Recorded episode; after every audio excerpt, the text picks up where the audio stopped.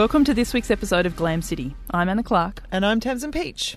And this is where we have our weekly history chat about what's on in Historyland around Sydney. GLAM stands for Galleries, Libraries, Archives and Museums. And this is an opportunity to take you guys behind the scenes of Sydney's cultural institutions. And today we have Holly Williams. Hello, Holly. Hello. Holly is co founder of the Curators Department. And Curators Department was Holly co founded with Glenn Barkley, who's an artist, and Ivan Muñiz Reed, who was an artist and is now kind of a curator.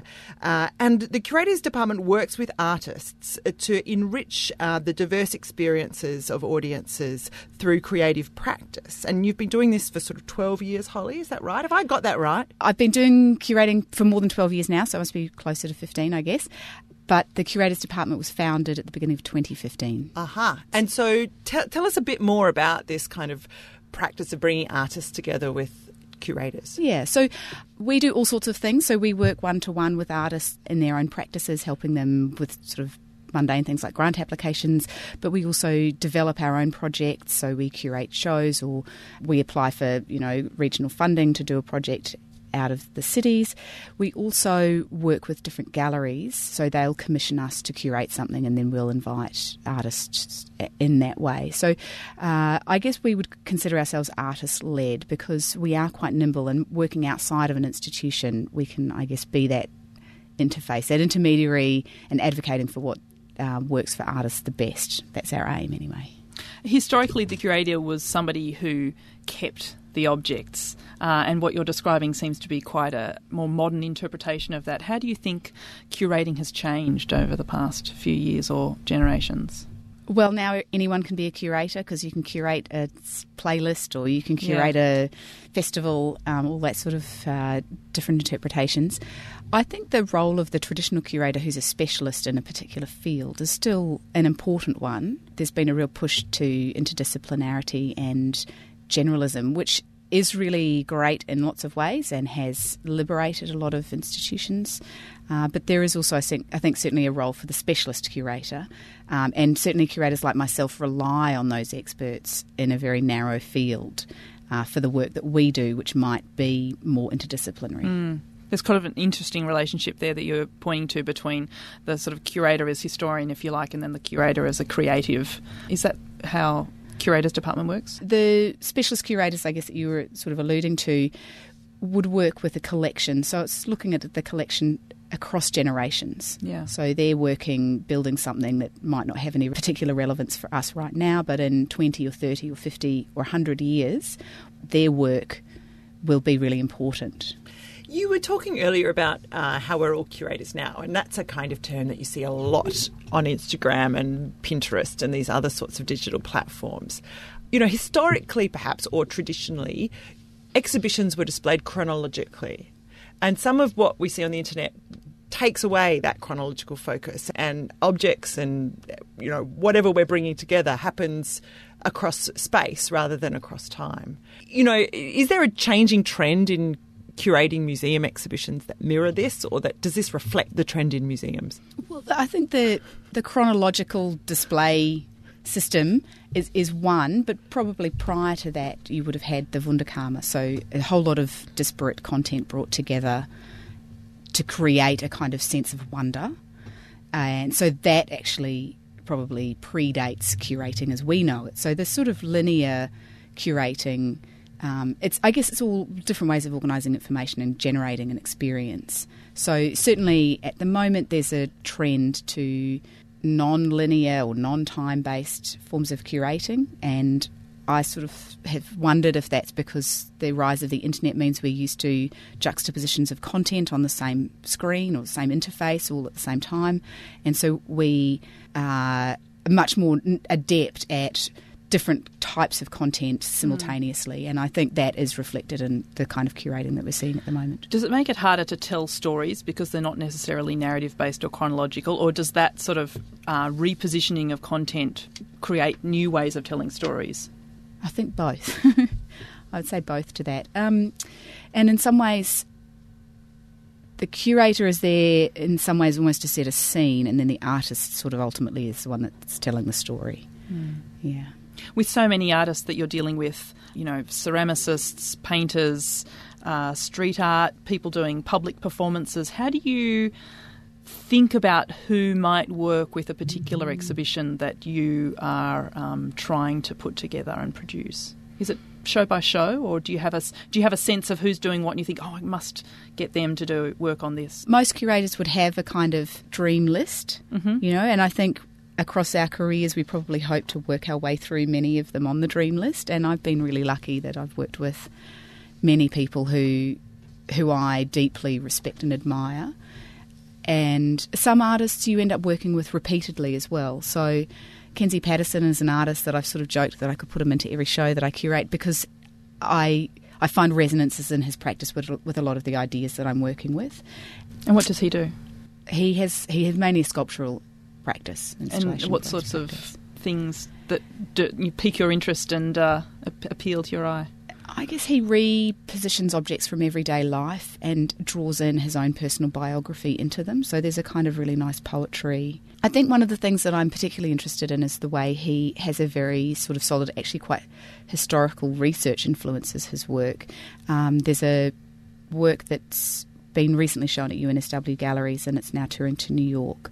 And that's where he's got uh, the yellow cone from a money spinner. So the show was about models. So it had models of all different kinds. And this object that he's repurposed actually is a mathematical model of an infinite negative curve, as it turns out. So the, a money spinner from a supermarket, which collects coins, he's he's taken that as a found object and included it in the exhibition, but he's also made a video where he got a 50 cent coin from the moment where we changed into decimal currency and they minted coins that were 50 cent coins that were round and they had a very high silver content. Oh, I remember them. I've got one actually. Oh, great. Well, you know, they, they ended up being taken out of circulation yeah. mainly because the silver content became too valuable. And they were incredibly similar to the 20 cent coins, so you couldn't actually see very easily the difference between them. Yes, and obviously that sort of ease of use. So he's um, he made a companion piece to the object video where this coin, this round coin, kind of spins endlessly around. So I think that works on many levels to do with our relationship with economics, and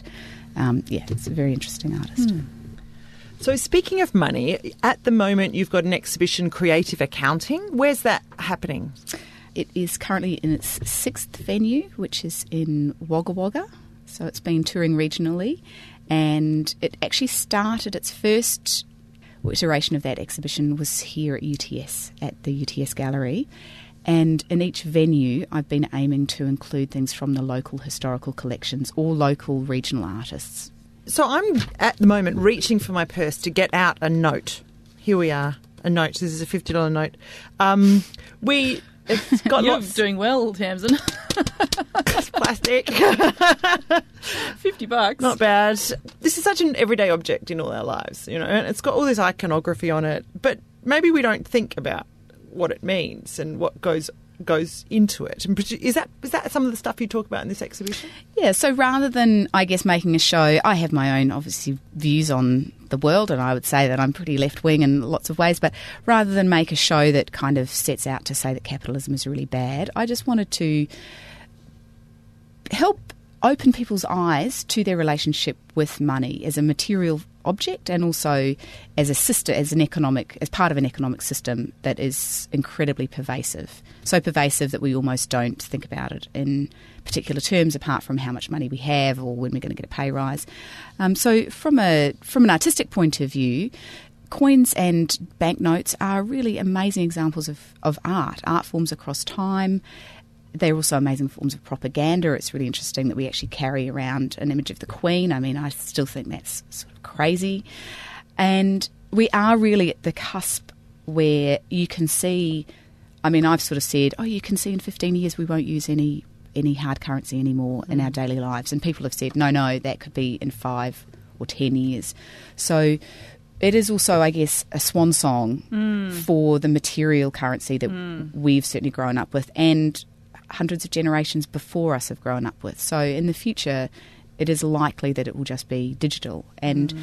one of the things that I guess underscores this is um, when Yanis Varoufakis, the former Greek finance minister, was talking in Sydney a couple of years ago, he was asked why they didn't pull out of the euro, and he actually said one of the issues was that they didn't have any currency readily available, and if they had if they had pulled out, they would have actually needed to start printing drachma a year ago. They would have needed to tell a company somewhere in the world, please start making our money, and that obviously would have leaked, and then they would have, you know would have created a scandal. It would have erupted. So if they had been able to seamlessly transition to a digital currency at that time, that obviously things might have been quite different for Greece.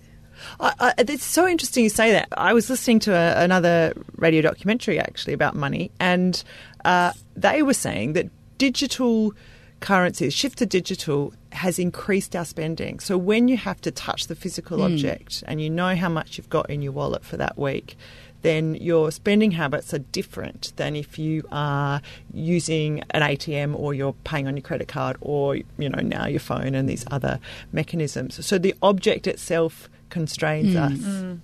Well, and because the bank, the paper currency became a kind of bare object of trust, so it's a it's a kind of debt. You know, you don't own the banknote; it always belongs to the Governor of the Reserve Bank of Australia and the Secretary of the Treasury. This Australian note is legal tender throughout Australia and its territories. That's right. So all the visual devices that go into what we recognise as money, and they started to be on credit cards as well in, in initially. So credit cards needed to display or sort of gesture towards the fact that they were money. But you can see that credit cards have moved very far away from that, so that their visual uh, reflection of them being money or money related is is kind of definitely pulled back. But when yeah, I, I can see definitely that if you don't have any clear relationship and you never see your earnings in your hand as solid cash, that it becomes a very abstract thought. And hopefully we'll catch up with that. You know, our thinking will change over time. It's interesting to think of this as an object of currency that we hold on to, and it gives us a sense of financial literacy, if you like, that we have it in our pocket and we only have so much to spend, but that soon it's going to be a historical object, not a financial object. Yeah, and it's and I think there are lots of stories that uh, kind of find their way into the creative accounting show um, that talk about our shifting relationship with with currency. So it includes some convict love tokens, which are really beautiful objects because they were created by prisoners sitting on the prison ships in the Thames waiting to be deported to Australia and they didn't they couldn't just pop down to Bunnings and get a something solid that they could engrave for their mm. loved ones. What they had to hand was money which obviously would have had real value to them at that mm. time. And they they elevated the emotional value above that. So they either did it themselves or they would get someone to re to engrave on the top of Oh, wow. the coin with Yeah. a message for their family that they were leaving behind And what were some of the messages that they. I mean, they were quite heartbreaking because they would usually have how many years the person was going to be transported. so Oh, they'd wow. say, you know, John Howe, 14 years, you know, and, and they would say, bear me always in your mind. And Don't um, spend this on a boiled lolly. well, you couldn't. I mean, that was the other thing. Is was it's also a crime to deface currency, even in Australia right now. So they were kind of committing another crime to deface any coin. Mm. Do you think part of it was a? I mean, obviously, it's the the act of a, someone very desperate, but can we read it now as historians, two hundred years later, as a sort of political statement? Well, yes. I mean, any any sort of attacking an object of the crown is is a political statement at some point, and certainly coins have provided defaced currency has provided that. The suffragettes were into it, and um, people draw nooses around the monarchs' heads and things, and then they these acts of sort of sedition would filter through the community. You can't do that on a Visa card, can you? I remember when I was a kid, um, they had my grandma gave me a wad of stickers, Caroline Chisholm stickers, to stick on the five dollar note uh, as an act of Yep. sedition, if you like. And so all of my five dollar notes, Julie had little Caroline Chisholm stickers stuck on them, and then they went back out into Yep. the into the ether of corner shops and paddle pops.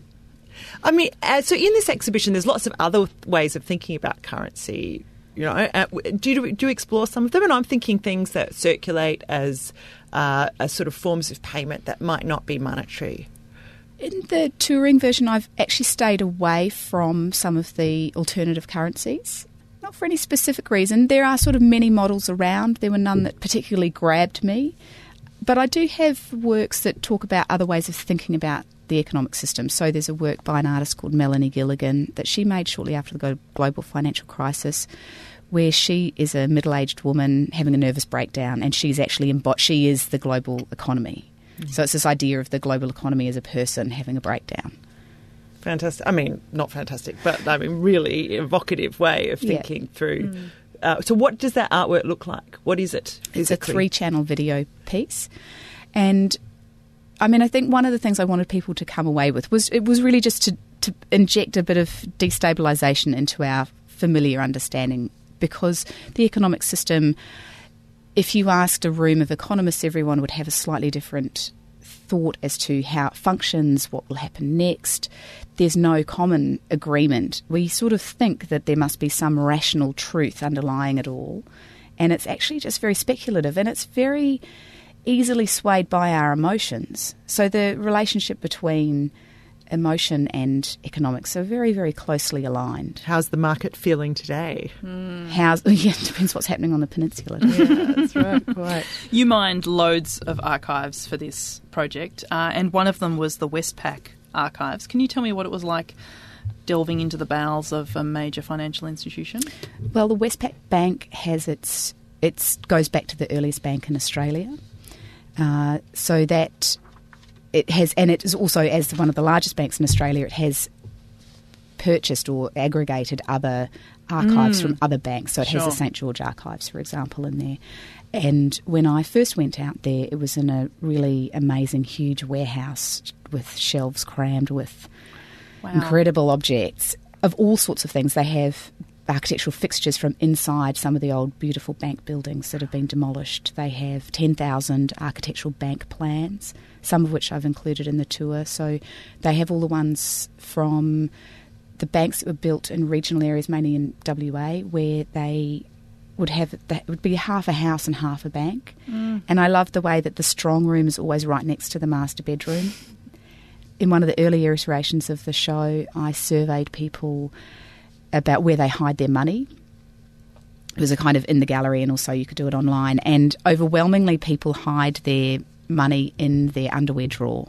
And I really liked this idea that, I mean, an underwear drawer is no safer than any other drawer, but there's this idea that if you keep it close to mm. what contains your private parts, that it's safe. And similarly with the bank, you know, they put the strong room next to the bedroom because that's, you know, mm. closest to the to the bank manager's sleeping arrangements.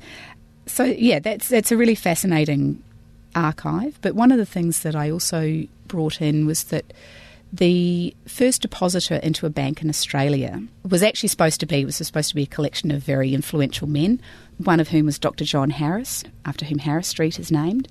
But the night before the bank opened, Sergeant Jeremiah Murphy went. I don't. We don't know quite how this happened, but he managed to get one of the people who was going to be the new teller at the bank to take his deposit. So the first deposit into a bank in Australia was firstly kind of a bit shifty, but secondly, he deposited a really large sum. So he was effectively just a soldier, and he had this really large amount of money that he put into the bank, which was far more than his wages.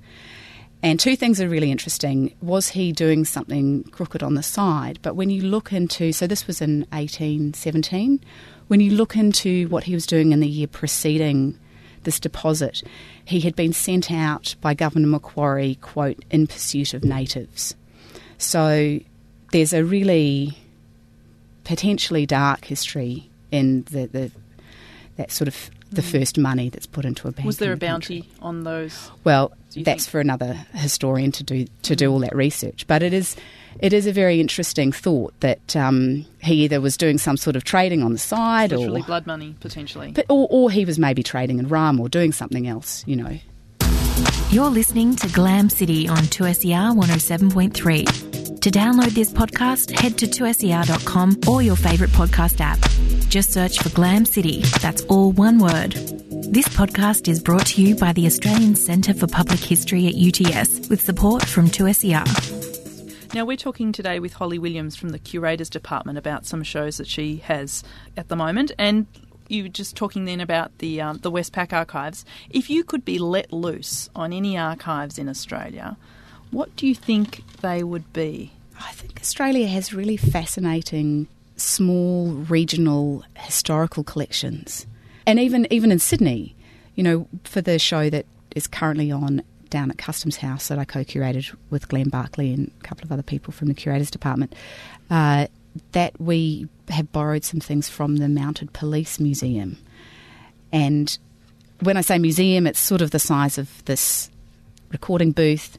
Um, but it's filled with really interesting and eclectic objects. So there are lots of little specialist museums that can be discovered in different pockets of Australia. Probably, I would say I would like to have a little wander through most of them. Can you tell us a little bit more about that uh, exhibition, Something Else is Alive, Sydney and the Animal Instinct, which is on at Customs House? Yeah, is so that right? it just opened uh, August and it's going to be running until February. So with that, we were invited to look at different things in the City of Sydney collections. Mm-hmm. So they have an art collection, they also have kind of object collections, uh, and to work with some of the different areas there. And we also were able to commission four artists to produce work And related to the show.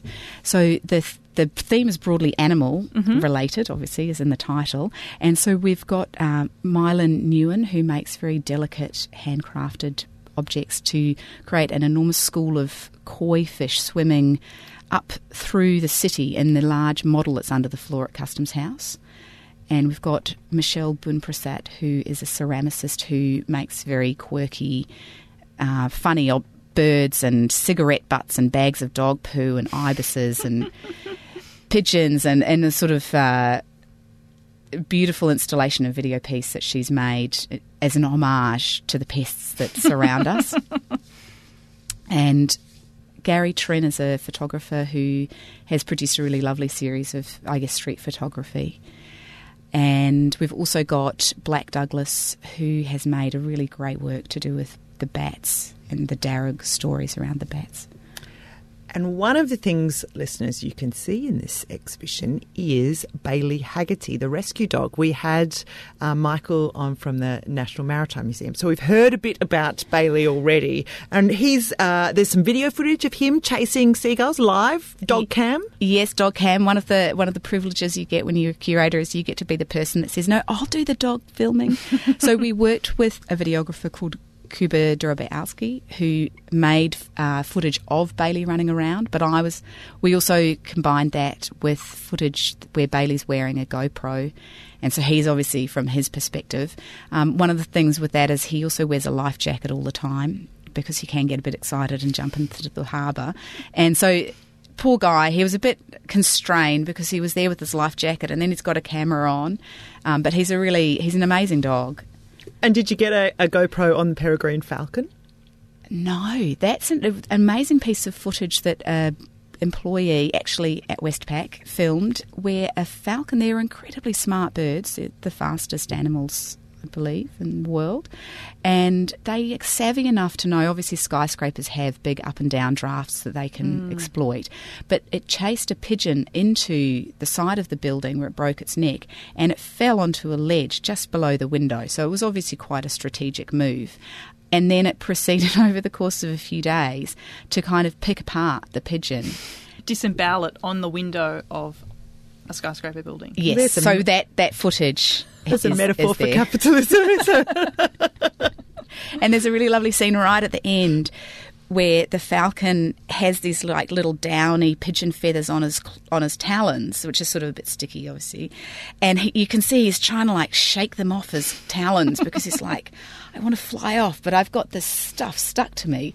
You know, like when we walk out of the bathroom with a piece of toilet paper on our shoe. It's the same. you can see it's the same thing. Like, damn. One of the um, really fascinating looking uh, pieces of this exhibition are the letters of complaint from 19th century Sydney residents to the City of Sydney, which I guess you got from the City of Sydney Yes, archives. yeah. Can you talk a little bit about them? Because they just sound like history gold. Well, they really are. I mean, as much as anything for the really charming language as anything else.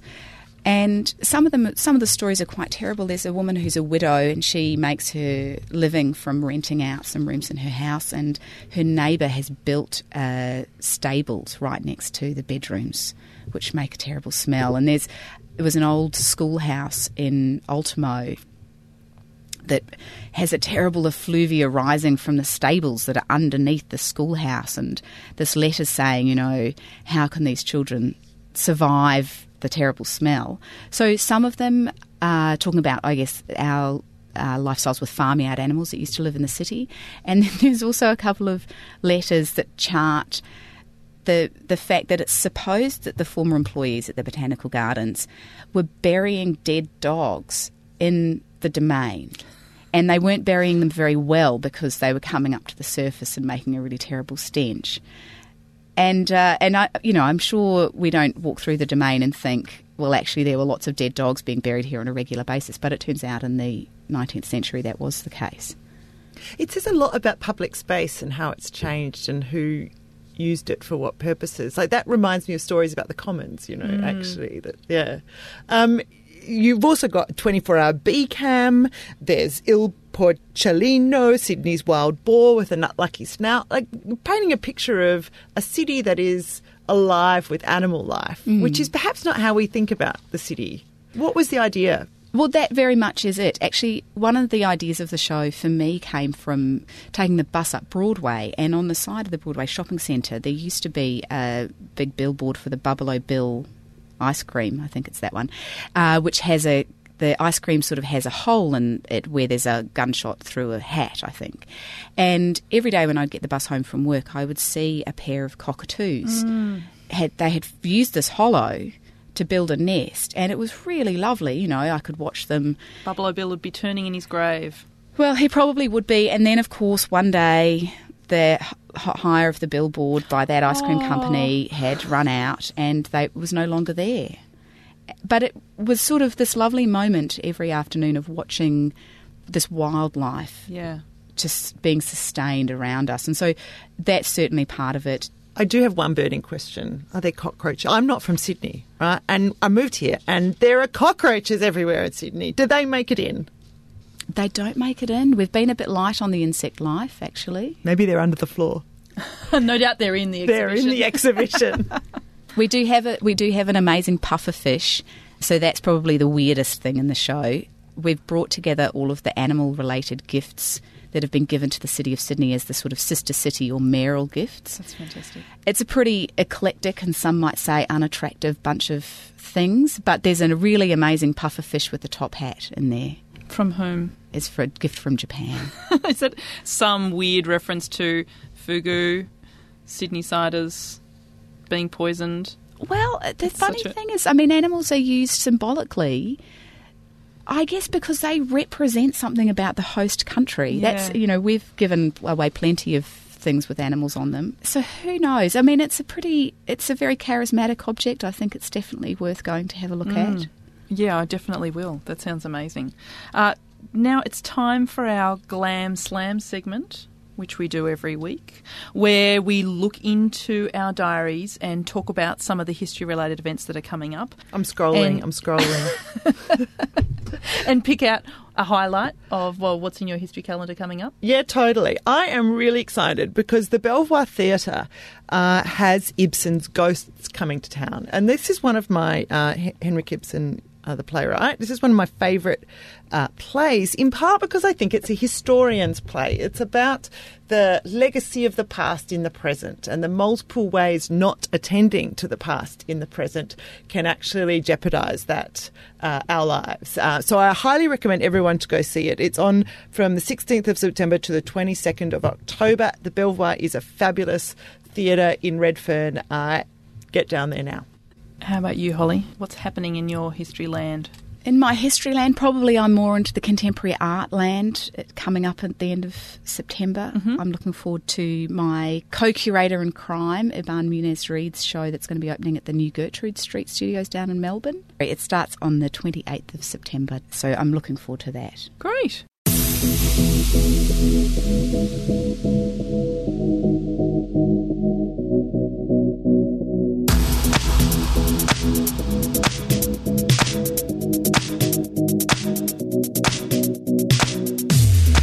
Thanks for being with us here on Glam City. If you'd like to hear more from us, head to the 2SER website at 2ser.com and you can also search for us wherever you get your podcasts. If you want to get in touch, shoot us an email glamcity at 2ser.com. Glam out.